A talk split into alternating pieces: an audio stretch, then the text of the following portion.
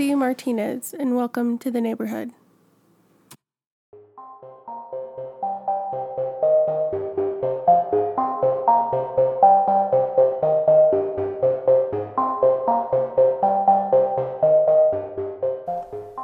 Hello from quarantine, everybody.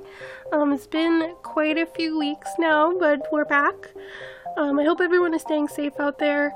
Um, you know, I'm actually recording by myself right now. I was able to get my audio equipment in, and I have no idea what I'm doing. Um, George actually has been walking me through this. Um, so, yeah, we're not together right now. I'm recording remotely from home, and he's going to be editing from home. Um, you know, I've always depended on him for this part, so I'm very nervous. So bear with me if this is like a really rough episode. I'm doing my best. Um, I've been in quarantine since March 16th. Um, I feel like that's a little bit longer than most people. I lost my job actually that week, and then um, I think I went to work like once, and it was the same day, which was like, I think the 20th? I don't know um, that our governor, J.B. Pritzker, um, ordered the stay at home order. And yeah, I haven't left my house since. Luckily, I live with family, and um, they're also very protective of me because I have really bad asthma. So, um, you know, I'm one of those at risk people. So I've not left my house, and it, it seriously feels like like a like a, those summers before you got a job and you had nothing to do, so you would just like bum around all day. That's literally what I've been doing. Um, so I'm really excited to finally be sitting here and recording and doing something productive and something I've been excited to do. Um, so yeah, stay stay with us. Uh, this is our going to be our first episode um, after our Chicagoland episodes. So um, stick around.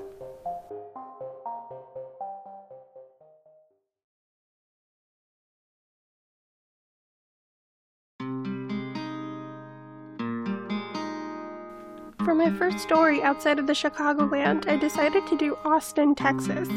Now, this is a city I haven't visited, but it's definitely on my personal bucket list. Austin has amazing music and art scene. It's a cool place with tons to do. It's a college town.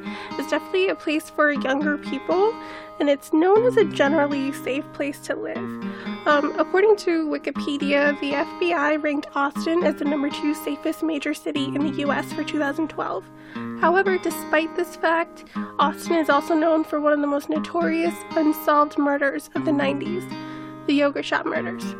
I told myself um, and my producer George when we were in the beginning stages of this podcast that I didn't want to do too many bummers, and then I turned around and did it anyway, starting the whole thing off with Brown's Chicken Massacre. So, fuck it, right? I mean, if I can't pick a story because it's too heavy, then what's the point in me doing this, right?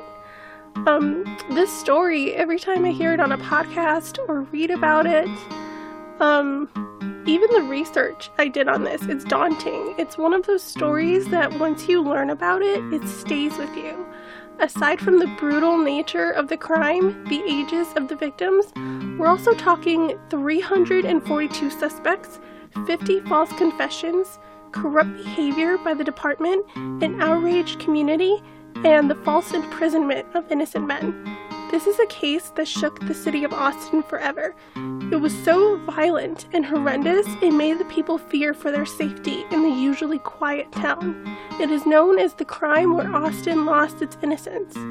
To this day, the case is unsolved, but remains a high priority with the Austin PD and continues to get media coverage in Texas.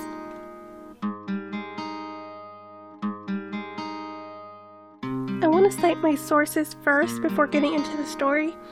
The first one is the book written by Beverly Lowry called Who Killed These Girls. This was a very detailed and insightful book. Um, I got it on my Kindle. I'm still working on it, but um, it's a really, really good read. Um, next was KVUE, um, or KView. It's a news network in Texas. Um, they offered tons of articles and current updates and videos on the case. News 8 in Austin. Um, there was also many archived articles by them. The True Crime Files, a podcast and website, um, they did an amazing job in their research as well. An article um, from 2001 titled Under the Gun by Michael Hall that was published in Texas Monthly. Uh, USA Today came through as well with a recent development. And then, of course, Wikipedia, my best friend. The I Can't Believe It's Yogurt shop at 2949 West Anderson Lane in the northwest neighborhood of Austin was a gathering place for the neighborhood, as it was close to the mall, so people of all ages would come in after shopping or going to the movies. Governor Ann Richard frequented there as well. At 11:47 p.m. on December 6, 1991, a patrolling officer noticed smoke coming from the yogurt shop. He pulled around the back entrance and saw the flames blazing out of the door. Immediately, he reported to dispatchers, and firefighters were on the scene in six minutes, which is a little longer response time because they went to the wrong location first. Initially assuming this was a kitchen fire, the firemen burst in with their hoses extinguishing the fire when, once they were finished and checked their surroundings, they saw a foot in the back room and then they ran into a horrific and brutal scene. Three bodies clustered in the corner, two of them stacked on top of each other, legs spread eagled. They were burned and charred beyond recognition. They couldn't even tell their gender or race, but knew immediately they were kids. They were naked, bound, and gagged by their own clothes. A few minutes later, they come across another body, also bound and gagged. These were the bodies of Amy Ayers, Eliza Thomas, Jennifer Harbison, and Sarah Harbison, but they wouldn't know that until they were identified using dental records. All four of them had bullet wounds to the back of the heads. Amy had two bullet wounds. This went from a kitchen fire to multiple homicide and arson real quick. By the time the detectives were called onto the scene, there were 16 firemen trampling all over the store in four inches of water, which, if you know anything about crime scenes and forensics, is a nightmare for anyone trying to gather physical evidence, as everything had been washed away and then the amount of people walking freely about the scene. At the time of the murders, Austin's homicide unit consisted of six detectives, and only one being on duty that night. In 1991, Austin was a small college town with safe streets and a tight knit community. It was clear that they were inexperienced and in over their heads with a violent crime of this scale, as so many protocols went ignored.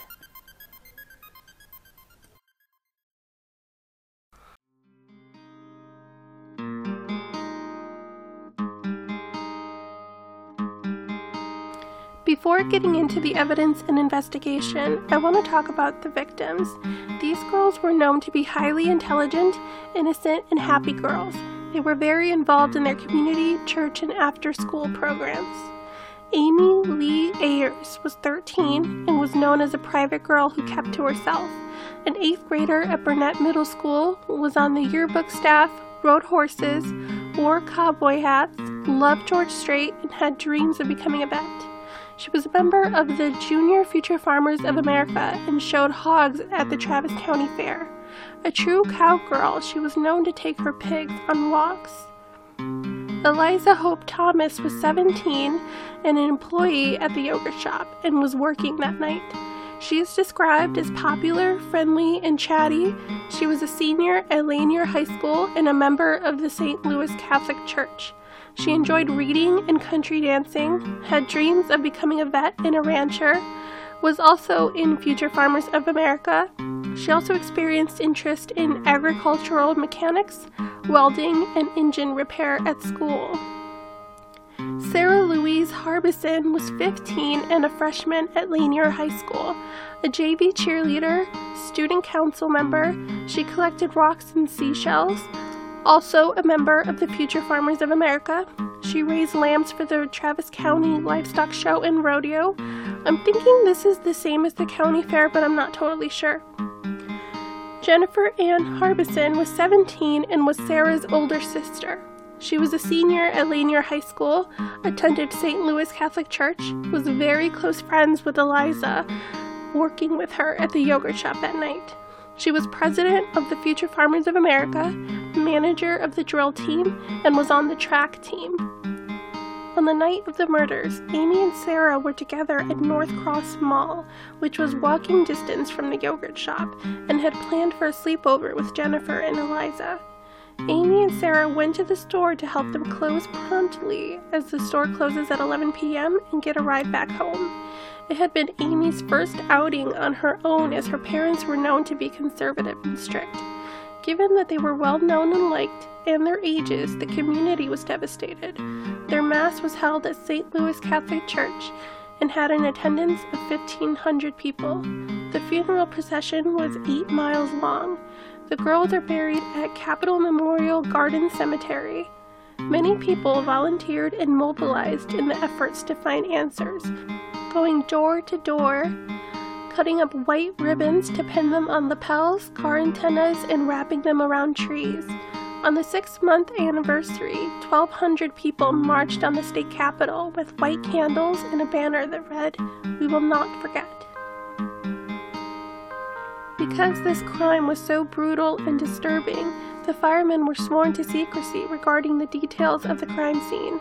However, they were the first ones to leak the story to the press in the discovery of the bodies, which also led to the eventual sealing of their autopsies to the public by a judge, which eventually was also to foil false confessions and apprehend the guilty.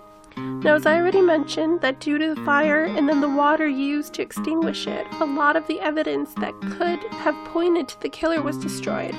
The Austin PD was at a disadvantage with little forensic evidence from the jump. The fire was so intense that it melted the steel shelves, aluminum ladder, the steel girder collapsed, and cans of toppings, paint, and cleaning supplies exploded all around the bodies. The department's inexperience in homicide led to the following bathrooms weren't dusted for fingerprints, trash bags weren't combed through, the metal shelves and mops that were near the girls' bodies were taken outside and then disappeared, probably taken by trash collectors. For sure, it is known that there was no supervisor, manager, or adult present at the time, which led to questions and concerns about workplace safety, specifically regarding minors, as employees Eliza and Jennifer were only 17. Although it was a safe area, most would agree that there should have been an adult on duty with them. The girls closing the store was a regular thing and were often instructed to lock the doors 10 minutes prior to closing, even if there were still customers inside. And then at the end of the night, locking up and slipping the key under the door for the manager in the morning. It is believed that the store was already closed at the time of the murders because the front door was locked and firemen had to use a crowbar to get in. Witnesses place all four girls at the store as early as 9:45 p.m. and were last seen alive as late as 10:47 p.m. At 11:03 p.m., the register rang up a no sale, leading the police to believe that someone had entered the store with the intention of robbing the place and that it went badly. Approximately $540 was missing from the register. However, there was a bank bag under the register that wasn't taken. Autopsy shows that the girls were shot execution style, all having single bullet entry wounds on the backs of their heads in a downward angle, meaning that the killer or killers overpowered them and forced them to kneel. It is also apparent that they were ordered to strip, as Jennifer and Eliza's shoes were found in a neat pile next to the back door. Based on the bullets taken from the girls' bodies and the slug and shell casing found on the scene, they were able to determine that the weapon used was a 22 caliber gun on all four girls and a 380 was used on Amy, indicating two or more killers. Amy and Sarah were raped, but they couldn't figure that out for the other two girls due to the severity of the burns. It is believed that Amy either struggled or fought back due to being shot twice and being strangled with a sock wrapped around her neck with a half hitch on the back also would indicate why she was found completely separate from the others.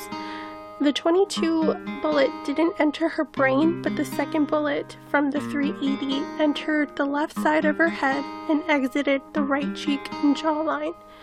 The fire was determined to have started in the back room near the back door where the victims were, as the front part of the store had little to no damage. Sarah had an ice cream scoop inserted between her thighs. After the girls were murdered, the killer stacked the girls on top of each other, and the gunmen piled paper plates, cups, napkins, cardboards on top of their bodies, poured lighter fluid on them, started the fire, and then fled through the back door.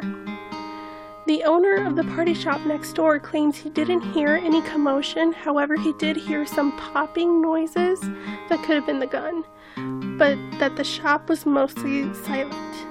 He did, however, notice the smell of smoke, but by the time he checked outside, the officer that alerted the dispatchers was already there. Forensic science was still inadequate in 1991, so they wouldn't figure out the DNA left on Amy, Jennifer, and Eliza until much later. Hair and one fingerprint was also found at the crime scene. A task force is made to investigate the crimes, consisting of Austin PD, ATF, Department of Public Safety, Travis County Sheriff's, DA's office, and the FBI. It's apparent at this point that this was a sexually charged crime as opposed to a robbery. It's theorized that perhaps Sarah and Amy were followed from the mall to the store. The FBI came up with a profile of the killers white men, late teens to mid 20s. One of them had a dominant personality and was the leader. The leader hung out in the area and knew the roads, was an immature underachiever with a criminal record who angered easily. Sounds incredibly detailed and on the nose. I'm going to come back to that. So, this led investigators to narrow their focus on young suspects. Now, this is the 90s, so Satanic Panic is in full swing. So they were looking for Satanists in the area, particularly harassing the club and goth kids who typically hung out in malls. Many of them were interrogated, harassed, their homes were searched. It was a total mess and a complete waste of time. Meanwhile, 12 billboards have gone up around the city of Austin, donning the girls' photos with the question on everyone's mind who killed these girls? In 1992, it offered a reward of $25,000 with information that leads to a conviction. By the end of 1993, after 5,000 leads with no arrests, the reward was raised to $125,000 and has remained that way ever since. Morale was down in the department. It was down before the murders, even, when the head of vice had just been fired for excessive force, and another officer was fired for drug use. There wasn't much leadership in the department, and now, with the pressure of a case that was completely out of their league, with an outraged community breathing down their necks, some of them were willing to cross ethical lines to get results.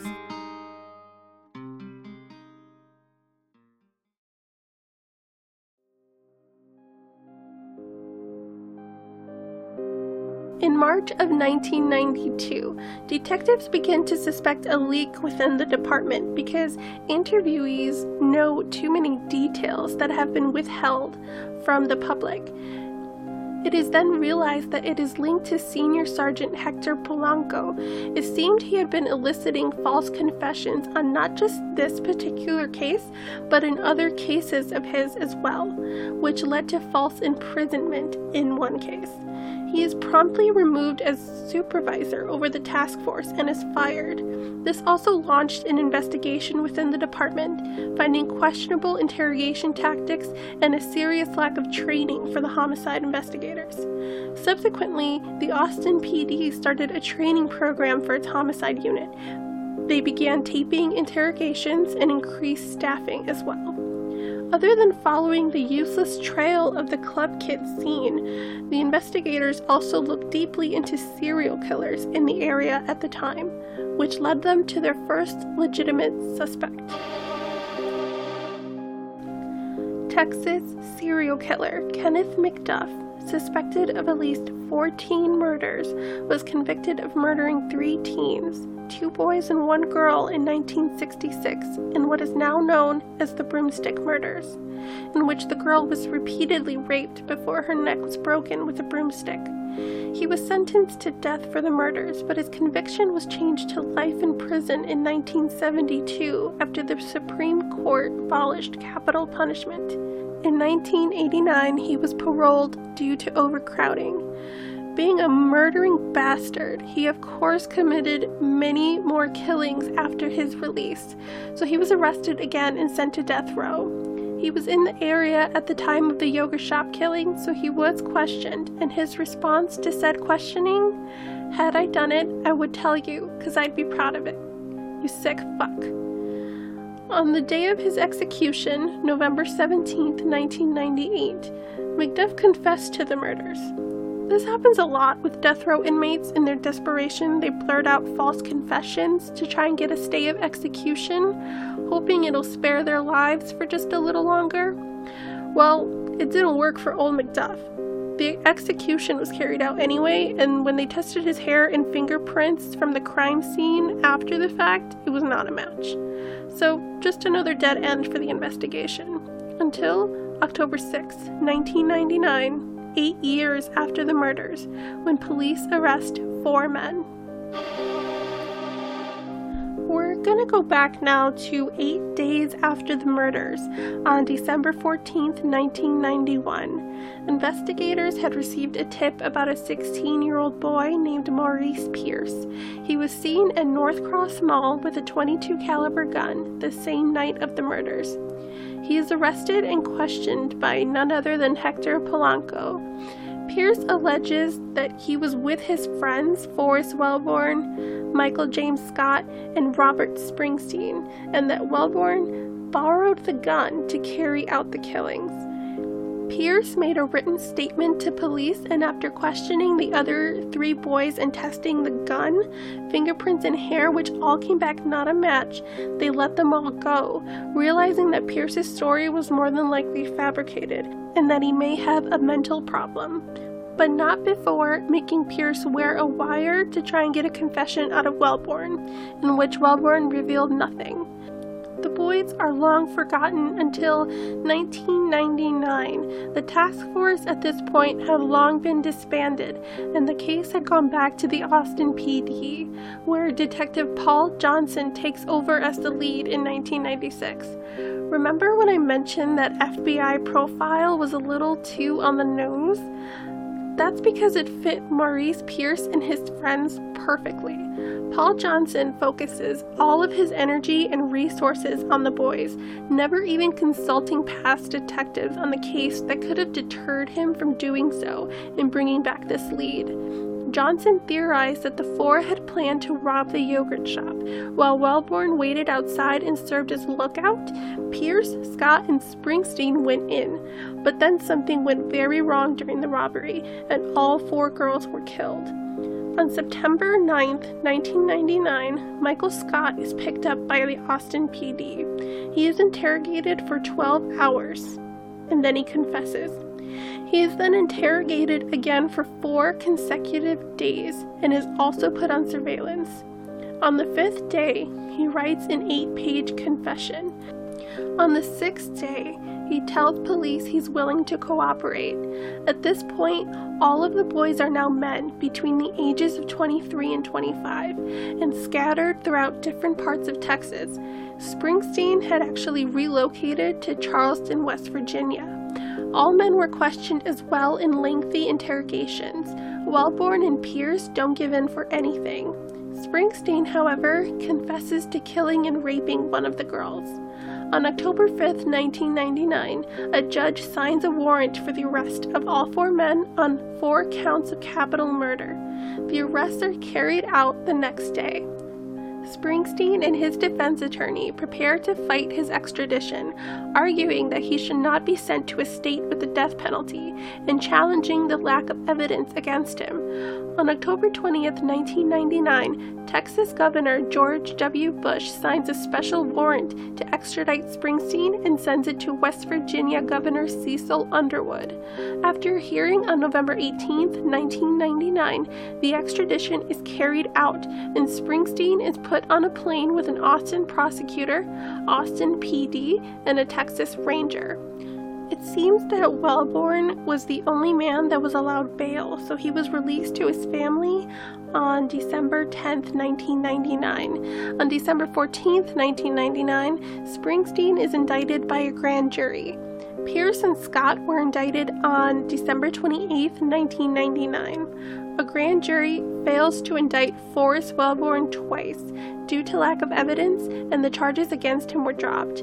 Before the trials, it comes out that the indictments may be tainted because the prosecution withheld evidence, such as the gun that was tested in 1991 was not a match. Paul Johnson knew it for over a year and a half and never disclosed it until the pretrial hearing. Scott and Springsteen's written confessions each implicate the other and talk of a gun that was thrown over a bridge in Lake Austin. The lake was searched, but they came up empty. Springsteen's trial begins on May 8, 2001. He is found guilty of capital murder on May 30, 2001, and is sentenced to death. Scott's trial begins on August 14, 2002, and is found guilty on September 22, 2002. He is sentenced to 99 years in prison. Pierce never went to trial. He was released on January 30th, 2003 for lack of evidence. This was a hard pill for the department to swallow as he was believed to be the ringleader. Not long after the two men's trials, there were serious concerns raised that they might actually be innocent. For one, they had no witnesses or physical evidence against them. Also, neither of the men had anything violent on their records, and they both had learning disabilities. Both men came out and said their confessions were coerced. Even Forrest Welborn came forward, stating the police tried to tell him what to say, and anything he said otherwise was a lie. Springsteen was quoted as saying, I was berated and berated and berated by the police officers until they obtained what it was they wanted to hear. They were not going to allow me to leave, and basically, they broke me down. Their confessions corroborated many details not made public, but were also inconsistent, messy, and didn't match entirely. And then comes the shitstorm. There were 20 hours worth of videotapes from Scott's interrogation, and on it, a detective is holding a gun to his head. The rest of the videos showed the detectives yelling and cursing at him for hours. The photo is released by the press, and the department is once again under scrutiny for corrupt behavior and heavy handedness.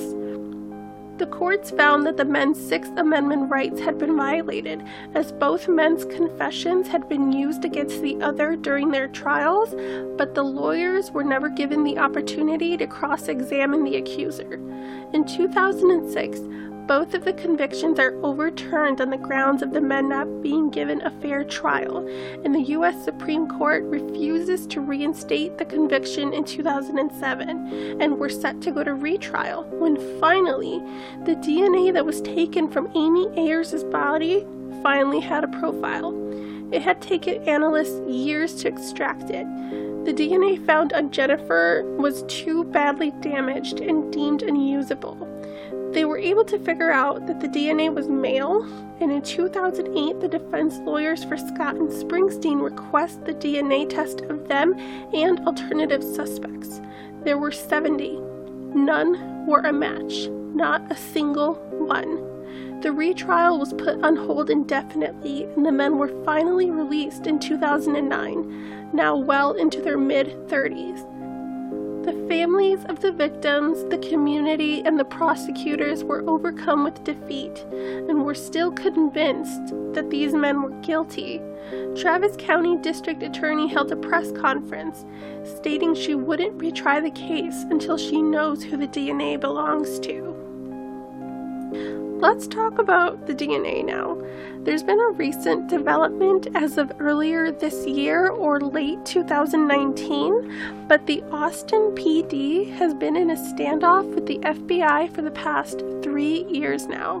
I don't want to delve too deep into the science of it all because I barely understand it myself, but it seems that this sample is a single strand of DNA called Y STR.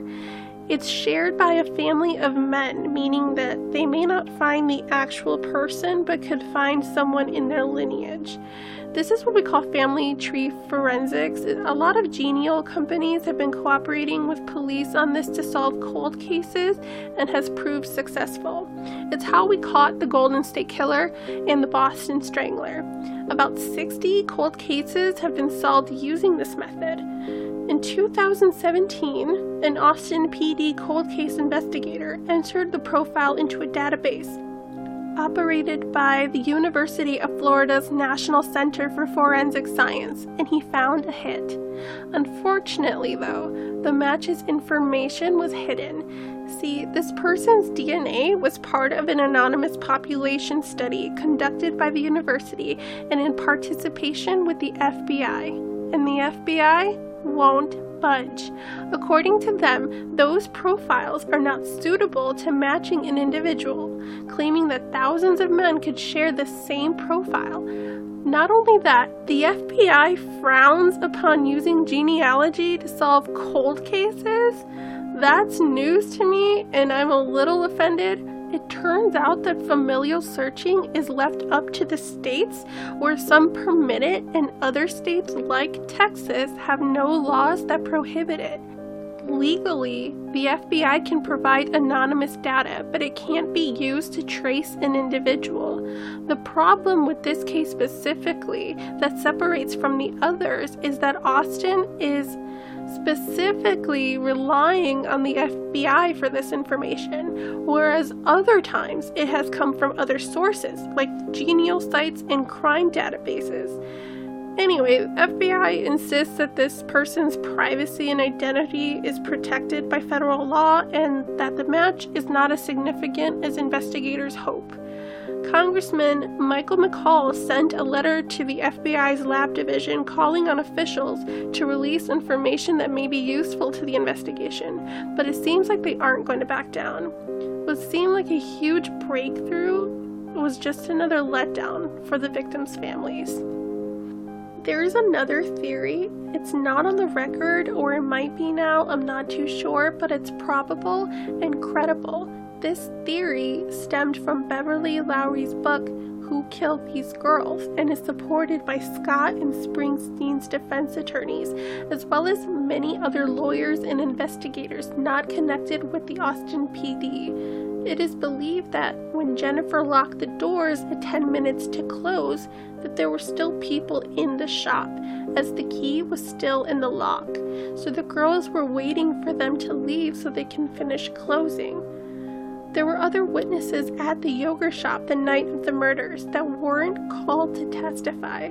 One of them, the most credible, is former police officer Daryl Croft. Between 9:30 and 10 p.m. on December 6, 1991, Daryl Croft was in the yogurt shop and he noticed a peculiar man in a green army jacket who was telling people to go ahead of him in line. It seemed he had been there for a while. He asked Daryl if he was a cop, and Daryl said no. And he offered Daryl to go ahead of him, and he said no. The man went ahead, ordered only a can of pop. He paid, and then the man went around to the back of the store, leaving the pop on the counter. Daryl, already uneasy and suspicious, asked Eliza where the man had gone, and she said that she let him go to the bathroom. So he hung around the counter for a few minutes to see if he'd come back, and he didn't.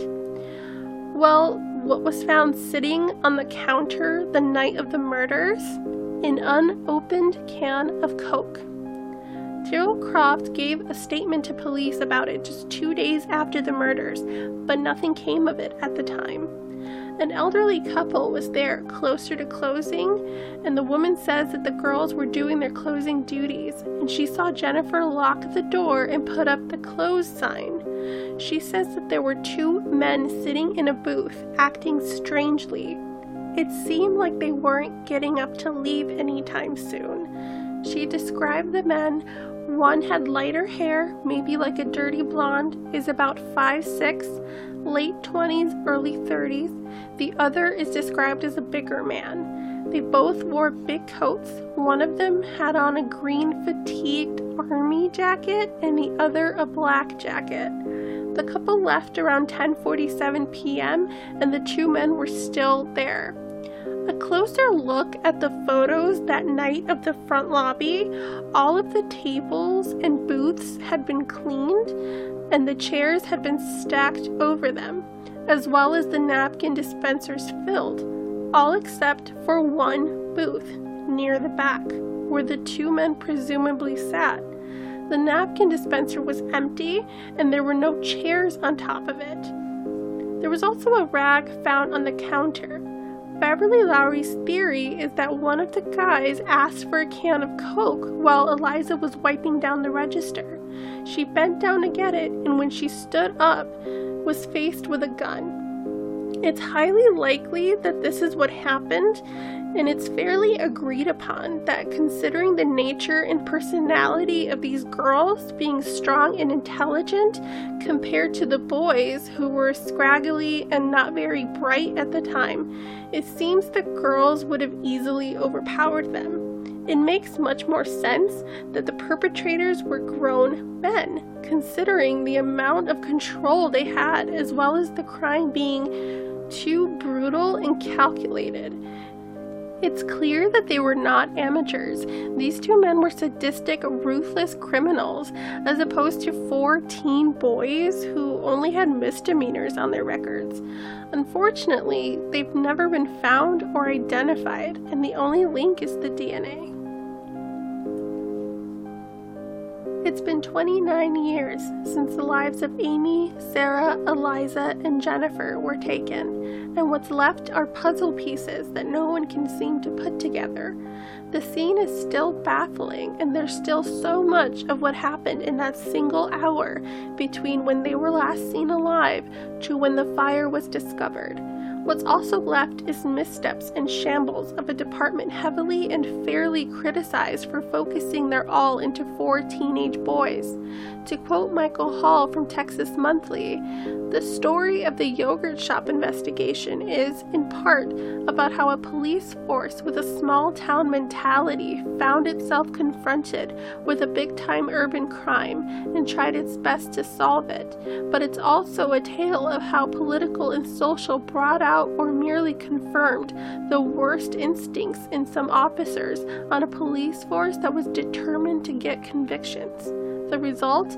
A tragedy with even more victims in a police department reeling from its mistakes.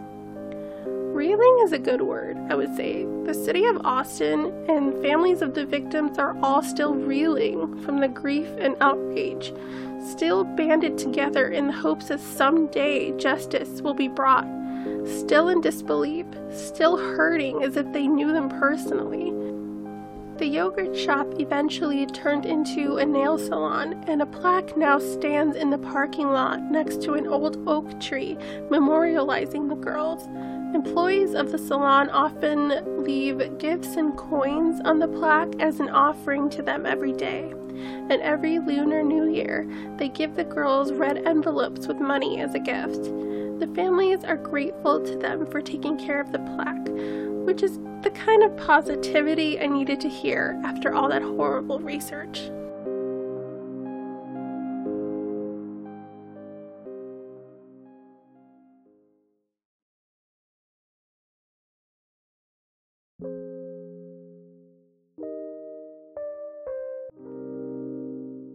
Sure to subscribe wherever you're listening. And if it's on Apple, kindly leave us a rate and review. It's a huge help to us and we'd greatly appreciate it. If you'd like to follow us on social media, you can find our Twitter handle at WTTNP, and our Facebook and Instagram can be found with the handle at WTTN Podcast. We'd also love to hear your stories. If you've had a ghostly encounter you'd like to share with us, email us a voice recording at welcome to the neighborhood pod at gmail.com or send it to us through DM. If you'd prefer to type it instead of recording yourself, that's fine too. Tune in next week for a paranormal episode in Austin, Texas. I hope everyone is staying safe. Thanks for stopping by.